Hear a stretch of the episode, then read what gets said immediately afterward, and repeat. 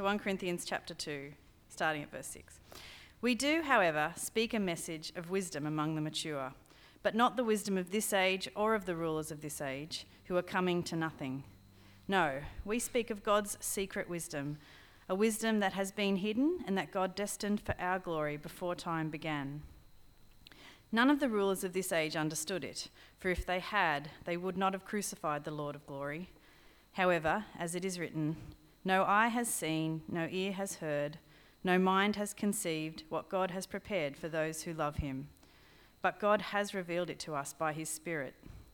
The Spirit searches all things, even the deep things of God. For who among men knows the thoughts of a man except the man's spirit within him? In the same way, no one knows the thoughts of God except the Spirit of God. We have not received the Spirit of the world, but the Spirit who is from God, that we may understand what God has freely given us. This is what we speak, not in words taught us by human wisdom, but in words taught by the Spirit, expressing spiritual truths in spiritual words. The man without the Spirit does not accept the things that come from the Spirit of God, for they are foolishness to him, and he cannot understand them because they are spiritually discerned. The spiritual man makes judgments about all things, but he himself is not subject to any man's judgment. For who has known the mind of the Lord that he may instruct him? But we have the mind of Christ. Lord, we do thank you for this time that we share together as your people. Uh, we thank you for encouraging times, and we thank you that your word encourages us in the right way to think about life. And we pray that you'd help us to understand this passage in 1 Corinthians today. Uh, we pray for these things in Jesus' name. Amen. Okay, in the introduction, I've got the note there about uh, realizing the difference. And I'm talking about whether you realize the difference between a Christian point of view and a, a point of view that's not a, a Christian uh, point of view. Christians really do think differently to the world, don't they? When I was studying at Sydney University, when I had more hair, um, I was in a class where I was learning to be a teacher of legal studies, and in that tutorial group, the topic came up about domestic violence, which is not a very nice topic to be talking about. But one of the questions that was raised in the tutorial group was why is there domestic violence in the world? And so, because it was a, a, group where I felt like I could share some of my thoughts as well, that's what you do in a tutorial, I said, well, and I'm, I'm giving a, a Christian answer here, but I'm not saying it's from the Bible. I said that people aren't perfect. In fact, they actively sin against God and they sin against each other. And the history of the world has involved men being generally physically stronger than women and sadly, some of their sin, regretfully, has involved violence towards women. And that this is a, a dreadful state of affairs and something that should be um, brought to account and there should be change. Well, I had a pretty substantial look of disgust from that group. Uh, that was not the sort of answer that they wanted to hear about the reasons why there's domestic violence in the world. Uh, language about people being imperfect, that there being a God who we sin against and, and sinning against each other, it was too much for them to take on. And I think I was probably a bit too much for them giving that sort of answer. I understood life from a Christian framework, and I was drawing on that framework to, to explain some of the root of evil uh, in domestic violence situation. It grows out of people's hearts that are inclined to sin but they felt that perspective had no place, uh, that that worldview was, should have been ruled out. They wanted a, a view of why there's maybe domestic violence that didn't involve uh, God in the picture. Their wisdom was at odds with what I took to be the wisdom of God. And sometimes it becomes very clear, doesn't it, how a Christian worldview and a Christian point of view differs from a worldly point of view. I wonder if you've ever had those situations where you found yourself at odds as well. Well, in 1 Corinthians, Paul's at odds with those who are speaking a different worldview as well. he's at odds with those who are promoting worldly wisdom.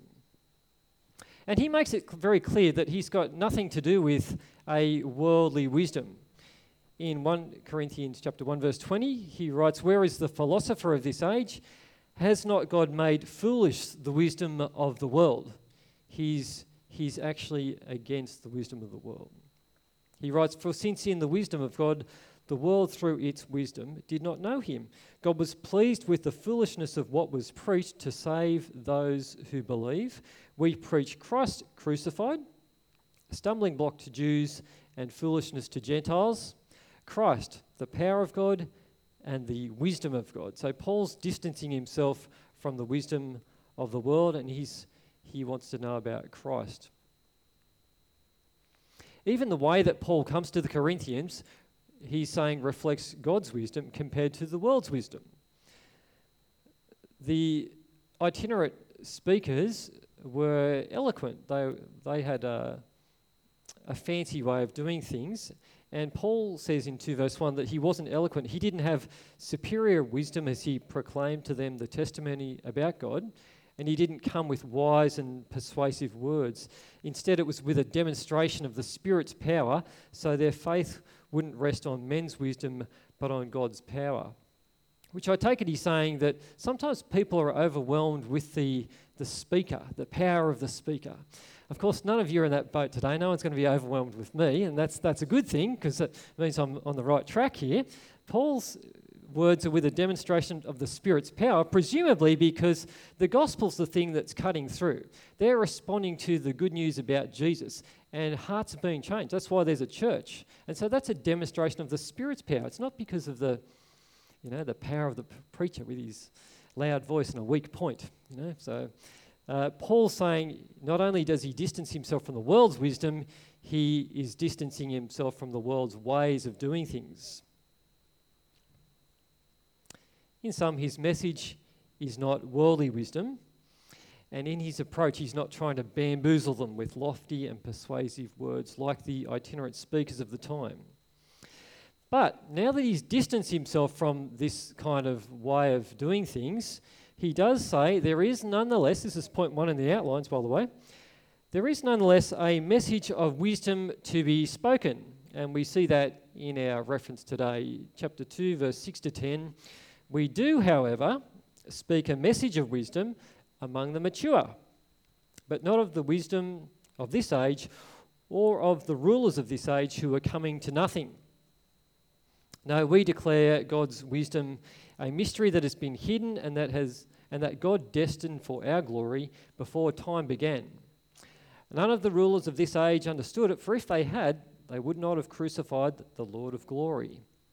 However, as it is written, what no eye has seen, what no ear has heard, and what no human mind has conceived, the things God has prepared for those who love Him, these are the things God has revealed to us by His Spirit. Now, there's a number of things that could be said about this message of wisdom. And the first one is that it's a message of wisdom among the mature.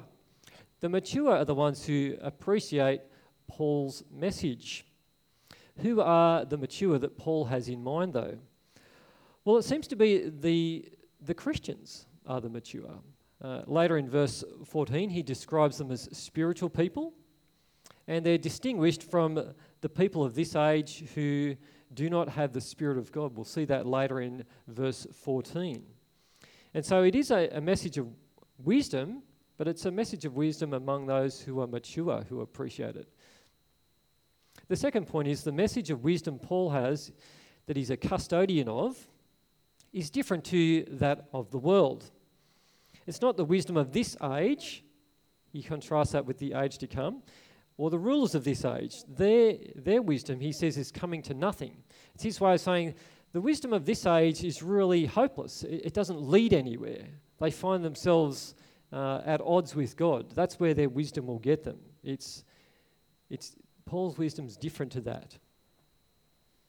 The other thing that can be said about the wisdom that Paul is promoting is that it was secret and hidden, and it has to do with our future. Paul has been proclaiming it. It's not though it's, it's secret because it's, it's spoken about behind closed doors. It's secret because it's only be, been revealed in these last days. It's a wisdom that God had destined for our glory by means of the cross, but it's only become clear since Jesus came to earth and lived as a man and died as the suffering servant. There's something that, that people elsewhere we read in uh, 1 Peter, even angels long to look into these things. People didn't fathom that this is how God was going to do things. It's, it's become clear now, but it once was hidden. And the exciting thing about this message is that God destined for our glory before time began. Now, God is a great preparer, and before we were born, uh, He had our destiny in mind. It's, it's, it's mysterious, isn't it, to think about how God might even stand in relation to time. There is mystery here. But if we are right with God, Paul says in 1 Corinthians 1:30, it's because of him you are in Christ Jesus. And so, if we experience life with God, it's because of God's grace from first to last in our lives. And all the glory goes to God for any He may have mercy upon who experience salvation. We can't be boasting that we found God. Actually, God found us, and it's because of Him that we're in Christ. So, these are the other things that can be said about the wisdom. Uh, it was hidden, but it's now been revealed, uh, and it centers on uh, our future glory with God because of his kindness. The content of this message of wisdom is bound up with the work of Jesus, his death and resurrection. And that's what we're, we're seeing uh, in verse 7. In the past, people didn't understand how God was going to bring about his plans. And Paul's at pains to note that the rulers of the age didn't understand it. Uh, he knows that they didn't understand it because if they understood this is how God was going to save, they wouldn't have crucified the Lord of glory. And so there is some irony here, isn't there, that uh, worldly wisdom that has no time for God, and the rulers who are rebelling against God, Pontius Pilate, Caiaphas the high priest, and Herod, these people who have no time for God end up carrying out God's will for the salvation of many people. God destined for our glory before time began, and their actions are used to bring about the salvation of many people. So there's a kind of an irony. The wisdom of the world has nothing to do with God, but ultimately, God uses it to bring about his plans and purposes. The next thing we can say, say about uh, God's wisdom is that it's been revealed to Christians by God's Spirit. We, we understand something of God's wisdom because of the Spirit.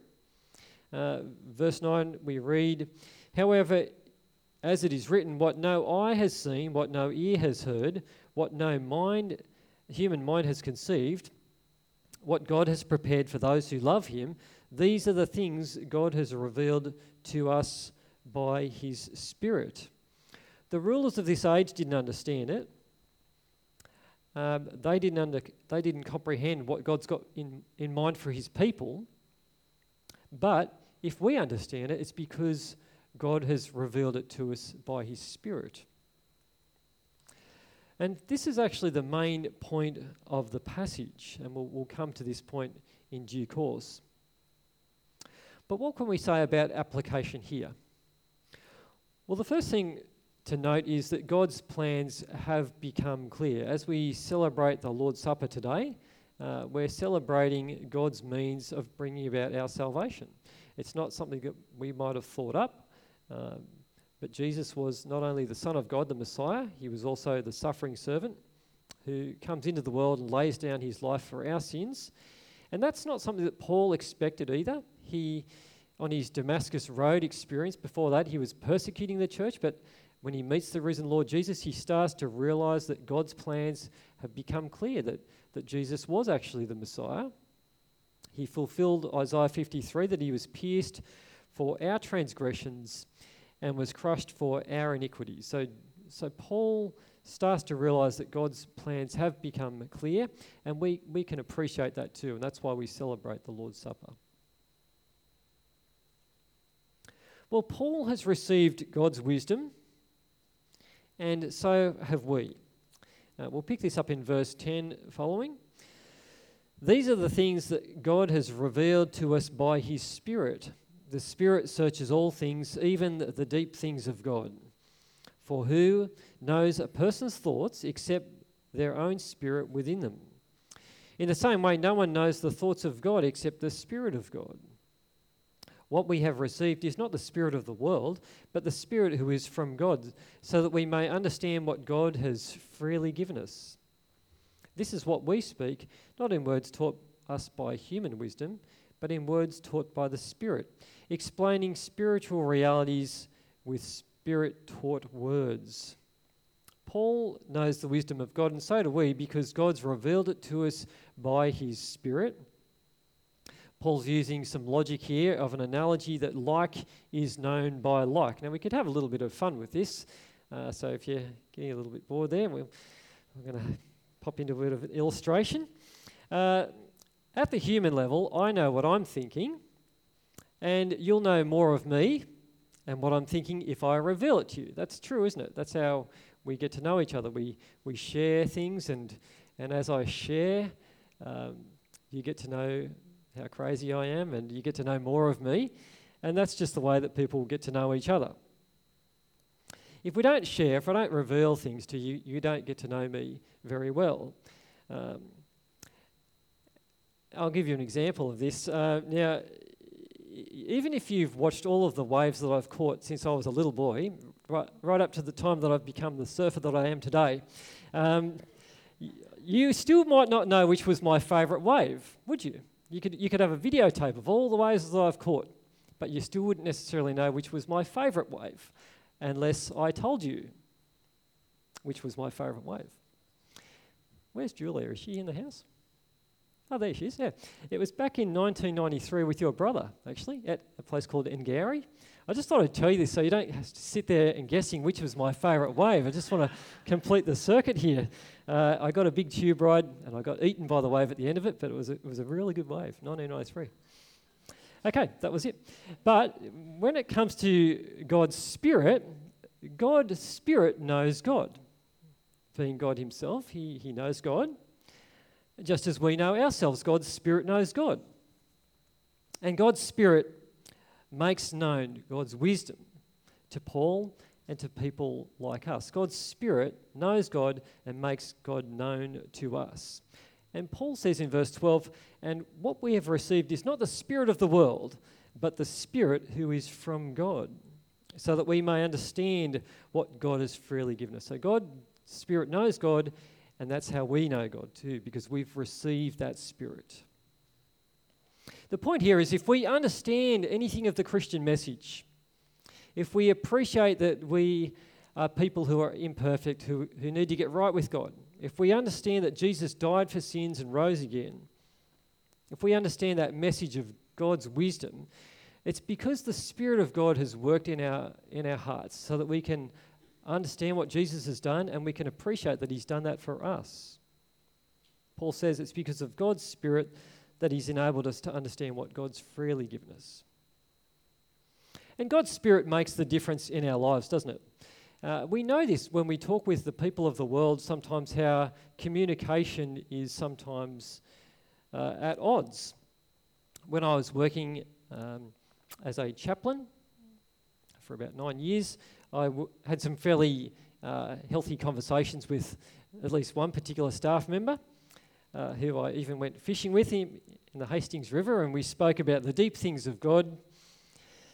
And he found it hard to come to terms with some of the perspective that I was bringing about the good news of salvation from sin that comes through Jesus.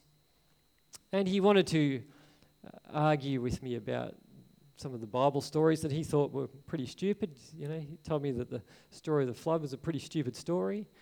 And I had to remind him that, well, the, the message of that story is that God knows not only how to make a world, he also knows how to judge the world. And we've got to be anticipating the warning that there's also going to be a, a judgment day to come. We've got to, now's the time to get right with God. Well, our communication broke down to some extent uh, because what I thought was true and valuable in life, uh, he, he thought was uh, not. Uh, he didn't like the things that I thought were God's mercy to us. And I'm sure you might have similar situations that you can recall in life where communication seems to be like ships in the night. People maybe ridicule what you think. The amazing thing was that he still didn't, didn't seem to mind me. He was quite happy to be friends with me and talk to me at barbecues and hang out. Uh, but we certainly saw life quite differently. And you know, the uh, intriguing thing about this story, there is something intriguing about it, is I probably would have been just like this guy, uh, except for the Spirit of God working in me as well. Isn't that remarkable? I probably would have had similar perspectives to this bloke and, and thought about life in the same kinds of ways, except the Spirit of God's made a difference in my life so that I accept the things that are revealed in His Word. And ultimately, it's the, the Spirit of God that makes the difference uh, in our lives. And so when we have communication differences, that's, there's, there's a spiritual battle that's going on that helps to explain why we see life differently. Well, do we accept God's wisdom? This is uh, the section now is in 14 to 16. I'll read that. The person without the Spirit does not accept the things that come from the Spirit of God, but considers them foolish and cannot understand them because they are discerned only through the Spirit. The person with the Spirit makes judgments about all things, but such a person is not subject to merely human judgments. For who has known the mind of the Lord so as to instruct him? But we have the mind of Christ. Paul makes it clear the reasons why people don't accept the wisdom of God. This wisdom of God he's talking about is the gospel, the message of the cross and life that comes through Jesus. And it's because the person without the Spirit does not accept the things that come from the Spirit of God, but considers them foolishness and cannot understand them because they are discerned only through the Spirit. If people don't have the Spirit of God working in their lives and in their heart, the kinds of things that we're talking about, about life through Jesus, forgiveness, and a bright future with God in glory forever, all of those things, um, they're like Spanish to them. I mean, that's fine if you know Spanish, but most, I don't think most people here know Spanish. It's like my friend in the boat. Uh, he didn't have the Spirit of God, and so in some ways the rest is history. Um, he didn't accept the things that I was talking about. That was confusing to him. Well, Paul accepts that um, people are going to see the world differently through worldly wisdom eyes, and that's going to be uh, a different kind of language to what he's speaking. But he goes on to make the case that Christians have a legitimate point of view to offer in life. You see that in verse 15. The person with the Spirit makes judgments about all things, but such a person is not subject to merely human judgments. Now, I don't think Paul's saying that Christians know everything about everything. Uh, that, that's just not true. But I think what he's saying is that Christians don't need to feel the heat of worldly criticism and worldly arguments about life and truth. Christians can understand that they're living with God's authorized view of life. They're living with a, a God centered perspective where we acknowledge this is God's world that Jesus is the King, as we've sung, and that those who think differently might judge Christians, but they're the ones who are actually ultimately going to find themselves on the other side of God's judgment. He says in verse 16, Who has known the mind of the Lord so as to instruct him? He's, he's possibly picking up on this idea that those, these people with their worldly wisdom want to be standing in judgment of God. They might think they're so wise that God needs to be taken aside and given a good talking to, thinking that somehow God has messed with the wrong human. They're going to have something to say to God. Well, these people need to understand 1 Corinthians 1, verse 25, that says, The foolishness of God is wiser than man's wisdom, and the weakness of God is stronger than man's strength people might start boasting that they're wise and that God should be taken aside and given a good talking to about how to run the universe, but they've got to remember they're actually the ones who are going to be judged by God. They won't be doing the judging. Instead, Paul reminds us that we, we're in a different space. He and we have the mind of Christ. That's how we think of the world, through, if you like, the lens of Christ. Language is a funny thing, isn't it? Do we speak a different language to the world? There is the language of chess, the language of love. Uh, I'm sure there's computer languages. Some people describe maths as a type of language, one that I'm not very proficient in. And there are, of course, different dialects that people speak. But does it ever appear to you that we communicate to the world in a different language about life? And the basis for our language is the mind of Christ. That as we speak and as we live and talk and think, the language we speak is the Christian language. That's, how, that's our language in life. Jesus is at the center of our lives. He's made us and saved us, and we'll enjoy gl- being with Him in glory. And as we live, we have to accept that other people don't see life that way and that they speak a different language. And yet, we've got to re- be remembering that um, that's okay. We actually speak the authorized language.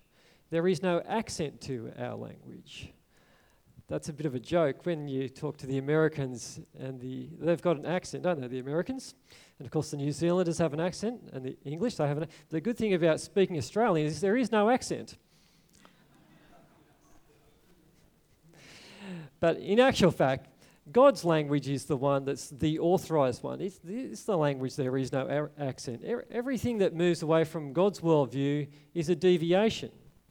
And we've got to maintain the, the mind of Christ in our lives, even when others part company with that. Well, I shared with you the story at the start of my sermon about my time at uni in the tutorial. The people in that group wanted an explanation for life, for, for bad things in life but they wanted an explanation that left God out of the picture, and they wanted a higher view of humanity. As far as they were concerned, they didn't want God's angle on life, and their wisdom was at odds with the wisdom that's been shared with us this morning from God's Word. But we've got to remember, friends, that this is God's world and the only wisdom that's worth having is His wisdom. And we're, we're kidding ourselves if we think we know better than God. And so may God strengthen us this week as we hold on to all the treasures of wisdom that are found in Christ, as we continue to understand the mind of Christ uh, from God's Word and seek to live out our lives uh, with the knowledge of God that's given to us in the gospel. Let's, let's continue to live with God at the center of our lives. Well, I'll close in a word of prayer. Let us pray. Our Lord God, we do give you thanks for the good news about Jesus that uh, he came into the world, lived as a man, and died for our sins to give us new life with you. We give you thanks that uh, you've worked in our hearts to open our eyes to, to see the sin in our hearts and our need for a Saviour. We give you thanks that you've called us and drawn us to yourself that we might put our trust in Him as our Lord and Saviour and live not for ourselves but for your glory. Lord, we pray that you'd strengthen us as we seek to live your way with your view at, at, at the centre of life. Um, thinking of you as you've revealed yourself to us in the Bible and, and thinking about how we should live as your people in response. And so we pray that you'd strengthen us today and uh, as we seek to live as your people, honouring you. Lord, we give you thanks that we can uh, share the Lord's Supper now together and remember uh, your hidden plans which have been made known in these last days as Jesus came and became the suffering servant who bore our sins. We give you thanks for this word that reminds us you've revealed these things to us through your Spirit, and we thank you for your grace in doing that. We pray for these things in Jesus' name. Amen.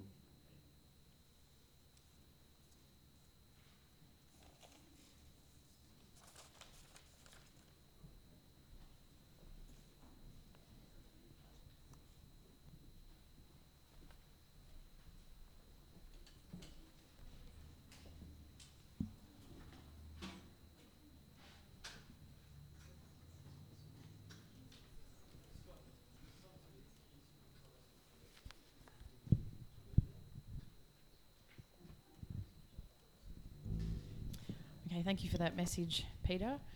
I think that reminding ourselves that um, we speak a different language sometimes is good when we're talking to non Christians, and we should have grace for them because they don't always understand what we mean, and we can pray for them. So let's remind ourselves of that this week, and let's stand and sing To God Be the Glory.